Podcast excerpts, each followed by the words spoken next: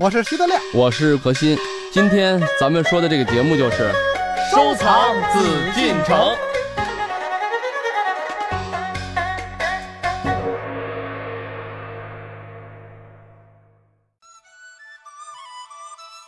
艺海藏家收藏紫禁城。今天我们还是邀请到何徐人也组合，和您一起来了解故宫当中非常重要的建筑——慈宁宫。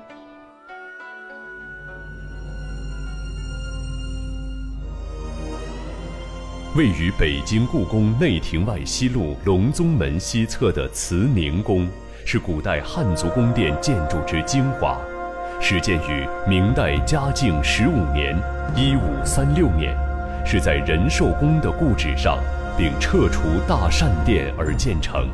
万历年间因灾重建。明朝时，慈宁宫为前代皇贵妃所居，清严明制。顺治十年（一六五三年），康熙二十八年（一六八九年），乾隆十六年（一七五一年）均加以修葺，将其作为皇太后居住的正宫。乾隆三十四年（一七六九年），兴宫将慈宁宫正殿由单檐改为重檐，并将后寝殿后移，始定金之形制。清朝的前期和中期是慈宁宫的兴盛时期，当时的孝庄文皇后、孝圣贤皇后都先后在这里居住过。顺治、康熙、乾隆三帝以孝出名，慈宁宫主要是为太后举行重大典礼的殿堂，凡遇皇太后圣寿节、上徽号、进册宝、公主下嫁，均在此处举行庆贺仪式。特别是太后寿辰时，皇帝亲自率众行礼，并与晋之皇戚一同彩衣起舞，礼节十分隆重。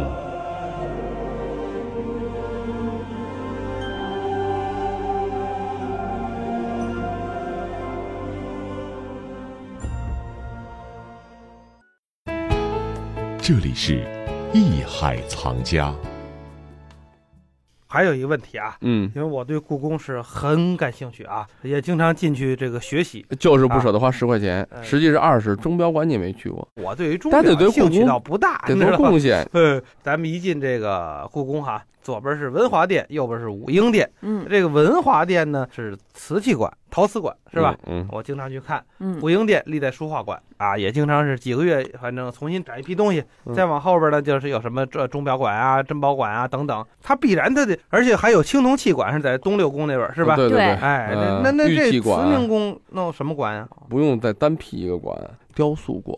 嗯，虽然雕塑馆对，虽然德亮不太擅长，但是这个雕塑馆的意义是很重的。不是中国哪有那种雕塑啊？雕塑不是什么大卫雕像啊，什么这个？你看看，你看看，爱神美神，你看看，你我听出来了。你看，我本来刚才就觉得德亮肯定是说咱中国哪有雕塑啊？我我明知他不能说，他也非要说。哎，怎么说呢？这个德亮的这种想法，我相信啊。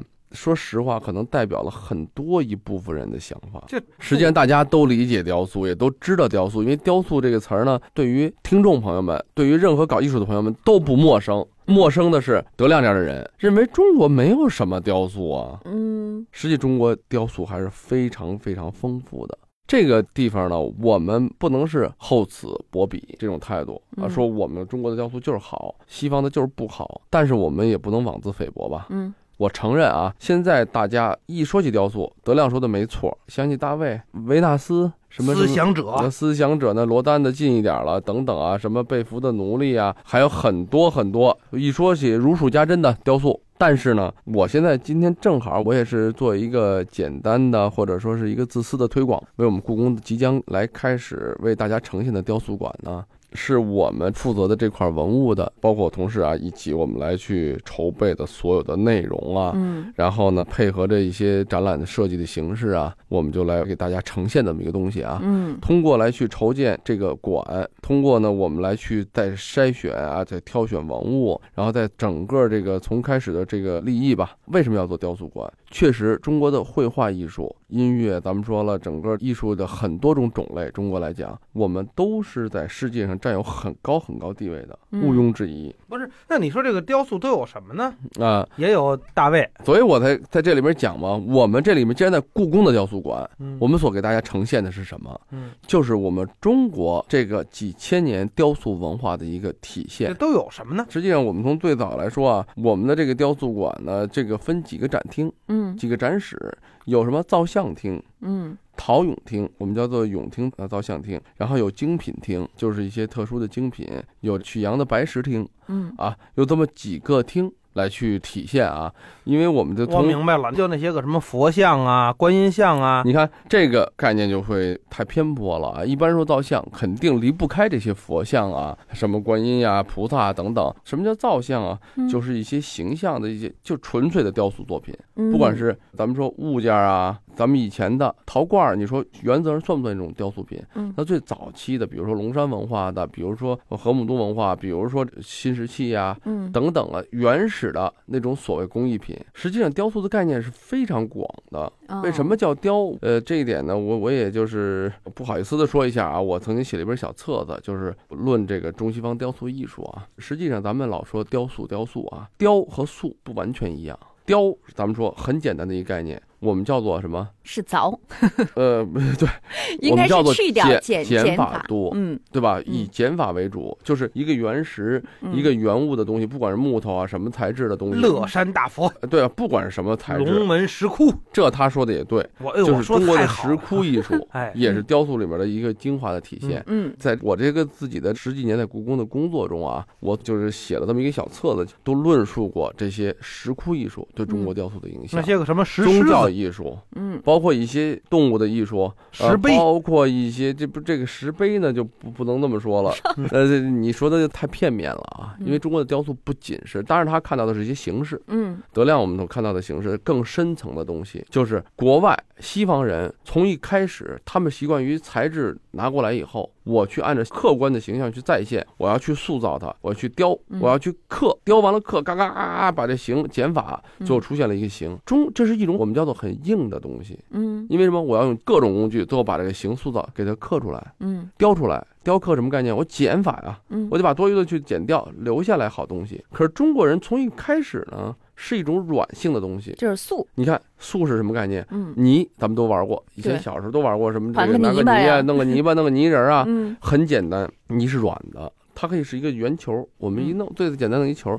可是我想把这球弄成扁片儿，啪我一拍成圆片儿了，对吧？嗯我现在不，我给弄成一个人形，我就捏塑，哎，然后再给它固定，对吧？嗯我们再给它捏成不规则形状，从一个东西。我没有去更多的减法，我可能只是在眼睛啊，在鼻孔啊，在嘴那儿，我做了一些简单的刻，嗯刀子稍微划一下印儿，这是最朴素的一种塑造方法，剩下的全都是形儿捏出来了。嗯。兵马俑、呃，兵马俑又不完全一样了，唐三彩，对，兵马俑还有烧制过程，嗯。这里面要是从雕塑，我这个小册子里面可能相对说的详细一点啊。就这个中西方的东西呢，为什么这次我们要弄一个雕塑馆？我也有这么一个概念，就中国雕塑所表达的、传达的艺术的思想，跟西方人所展现、体现的他们的审美的观念，实际是不一样的。嗯。虽然说最后对美的追求、对美的展现、对精神、对力量的一种体现，可能是殊途同归，实际上表达的方式完全不一样。就跟有的人是委婉的，有的人是直接的。嗯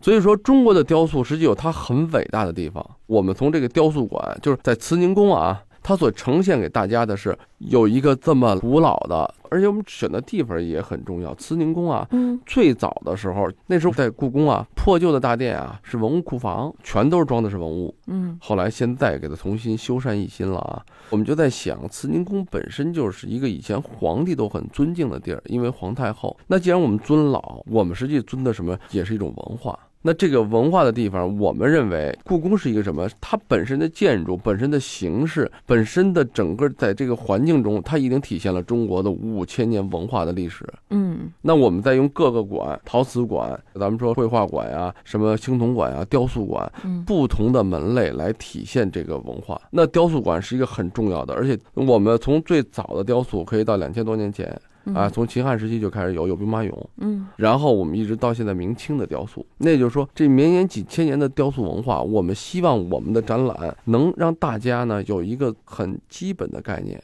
就是我们中国也有伟大的，也有精彩的，也有非同凡响的雕塑作品，尤其是故宫也在珍藏着这些。这个雕塑的这个东西，为什么在国外很重视？它是一个就像建筑一样，就像文字一样，它是一个历史留下来文化文明的一个实证物证。嗯，也就是说，这些藏品当中有一部分是皇家珍藏，那另外一些呢是从各个渠道故宫所珍藏。所以说呢，真正的雕塑作品呢，是嗯因为你知道，故宫的书画、陶瓷啊等等啊，嗯都是以故宫旧藏为主的。嗯后来加上征集过来的、国家调拨的、出土的，可是唯独我们雕塑现在这类文物，我们百分之九十都是咱们全国各地呃以前的调拨过来的，五几年啊五六十年代嗯，全国嘛调拨文物调拨给故宫的，因为故宫当时是全国最有实力、最大的，也是最有地方的一个博物馆嘛。那时候嗯全国文物是一家。然后呢，后来咱们新中国之后，不有一些充公的财产，我们有拿回来故宫的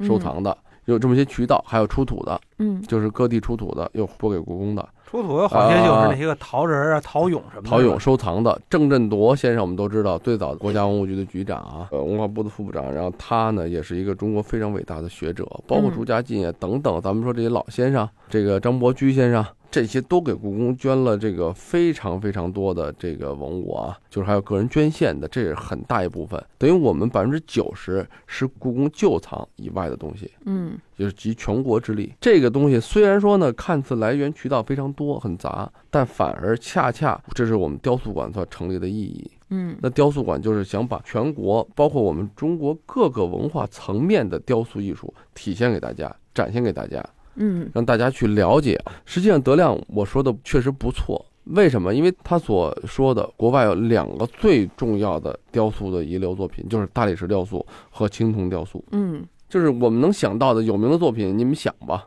嗯除了大理石，对吧？对材质，嗯要么就是青铜的。对，你说有什么木雕留在那儿？很很少，少，陶的但是也有，就别说了，不嗯都有啊？对我承认。但是咱们所能耳熟能详的有吗？没有一件。嗯。何老师这本书啊，其实也嗯。送过我一本啊，嗯这是中国文联出版社的这个出版的《核心论中西方雕塑艺术》一个大本儿，结果他没仔细看字儿。很小，图片很大，上面写着徐德亮先生指正。我本来想给他指正指正来着，嗯，结果从头到尾看完以后吧，没看懂。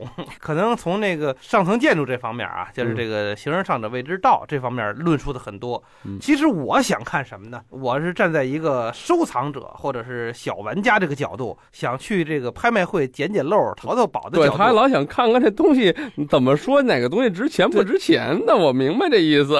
不是，就是什么陶器呀、什么这个东西啊，嗯，玩的人少。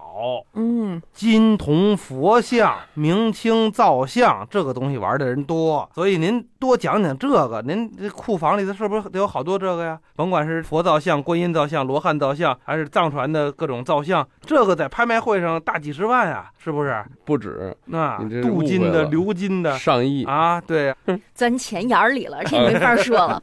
哎但是您这个雕塑馆里肯定得有这些东西吧？不止雕塑馆里有的东西呢，基本上我这本书里面都讲到了啊。嗯这个德亮说的呢，我能理解啊，就是他觉得呢，确实也是因为在写这个书的用意，原来我想过这问题，我说写的稍微的通俗一点呢，也就是说大家更容易接受。嗯，为什么每个人好像都能看到点收获？就是哎，我就讲具体的一些，比如说铜佛像啊，嗯讲的一些是这他的像故事啊各种圣德炉的这些东西啊，嗯什么材质啊，怎么回事儿？我恰恰呢，在这本书里面，更多的实际是规避了一些这些东西，因为我觉得现在你就说说那明朝的那个莲花座跟清朝的有什么不一样？你看我德亮说这个问题，也是我们探讨的问题，只不过是啊，我这本书确实刻意的是在探讨，因为我原来的题目没这么大，这也是当时出版社给我架在那儿了，我也这里面有点不太好意思啊，因为本身以我现在的这个能力啊、学识，我没有想过说我要论证一下中西方雕塑整个的艺术啊嗯。后来我也确实是从这个中西方雕塑什么雕塑的文化背景，还有的它的精神体现。这方面来去论述，因为才导致了什么？导致了我们中西方最后雕塑作品所表达呈现的效果的不同。嗯因为这个不同，大家看过来以后觉得哎西方雕塑好看呀，人家那个女的那个裸体像就刻画的多写生啊，人家那医者刻画的，人家那个人物塑造的太真实了，这就是一个老头啊，思想者啊，什么塞内卡，咱们传说中的海盗，包括大卫啊等等这些嗯塑像，真的是写实之极，好看。